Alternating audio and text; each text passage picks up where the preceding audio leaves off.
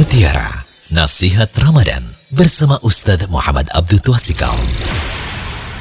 Bismillahirrahmanirrahim. Assalamualaikum warahmatullahi wabarakatuh. Alhamdulillah, salatu wassalamu ala rasulillah wa ala alihi wa man tabi'ahum bi isan ila yaumiddin. Allahumma inna nas'aluka ilman nafi'a wa rizqan thayyiba wa amalan mutaqabbalah. Puji syukur kita panjatkan pada Allah Selawat dan salam Mugi-mugi tercurah pada Nabi besar Nabi Agung Nabi kita Muhammad Sallallahu alaihi wasallam. Kita masuk pada kajian Ramadan. Kali ini amalan pelebur dosa di bulan Ramadan. Bulan Ramadan itu bulan ampunan. Sampai-sampai dikatakan oleh para ulama Kalau tidak di bulan Ramadan mendapatkan ampunan Lantas di bulan mana lagi? Amalan-amalan yang dapat ampunan di sini yang pertama sholat lima waktu, bertemu dengan hari Jumat dan bertemu dengan Ramadan. Antara sholat lima waktu, antara Jumat ke Jumat, antara Ramadan ke Ramadan.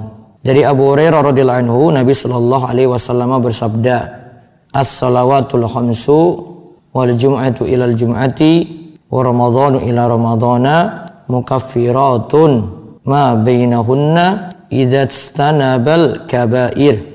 Antara sholat yang lima waktu, antara Jumat yang satu dan Jumat berikutnya, antara Ramadan yang satu dan Ramadan berikutnya, di antara amalan-amalan tersebut akan diampuni dosa-dosa selama seorang itu menjauhi dosa-dosa besar.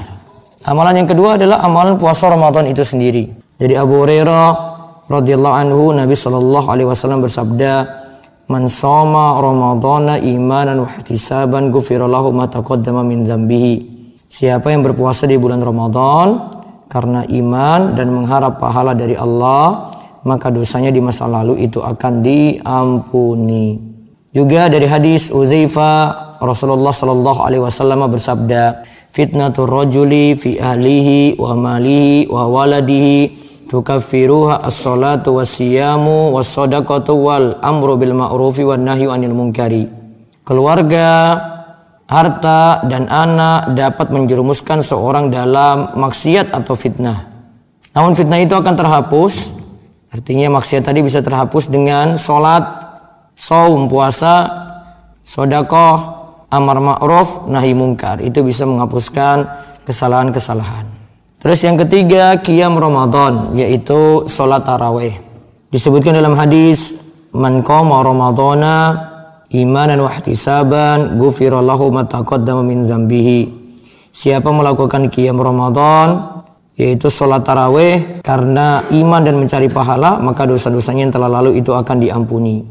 Lalu yang keempat menghidupkan sholat malam pada Lailatul Qadar. Termasuk sini sholat taraweh dari Abu Hurairah radhiyallahu anhu Nabi Shallallahu alaihi wasallam bersabda Man qama lailatul qadri iman wa ihtisaban ghufira lahu ma taqaddama min dzambihi. Siapa melaksanakan solat pada Lailatul Qadar karena iman dan mengharap pahala dari Allah, maka dosa-dosanya yang telah lalu akan diampuni. Ibnu Rajab itu menerangkan bahwa pengampunan dosa pada Lailatul Qadar adalah apabila seorang mendapatkan malam tersebut, sedangkan pengampunan dosa pada puasa Ramadan dan kim Ramadan adalah apabila bulan Ramadan telah usai. Lalu yang berikutnya lagi yang terakhir zakat fitrah. Dari Ibnu Abbas ia berkata Rasulullah Shallallahu alaihi wasallam mewajibkan zakat fitrah tuhratan lis-shaimi minal lagwi wa rafasi wa tu'matan lil masakin. Rasulullah Shallallahu alaihi wasallam mewajibkan zakat fitrah untuk menyucikan orang yang berpuasa dari kata-kata sia-sia dan kata-kata keji dan untuk memberi makan kepada orang miskin. Jadi zakat fitrah itu juga menghapuskan dosa-dosa kita. Nah kalau kita lihat tadi ada sekitar lima amalan yang dapat menghapuskan dosa. Maka seharusnya ketika keluar dari bulan Ramadan keadaan kita itu sebagaimana kata para ulama yarji'u hadzal yaum qaumun kama waladatu ummahatuhum. Hari ini kembali suatu kaum yaitu ketika Idul Fitri kembali suatu kaum sebagaimana mereka baru dilahirkan oleh ibu-ibu mereka artinya bersih dari dosa. Maka kalau orang tidak dapat ampunan di bulan Ramadan, dia itu merugi. Malam yukfar lahu fi Ramadan, falai yukfar lahu fi masiwa. Maka siapa saja yang tidak diampuni di bulan Ramadan, maka sungguh di hari lain di luar Ramadan ia pun akan sulit diampuni.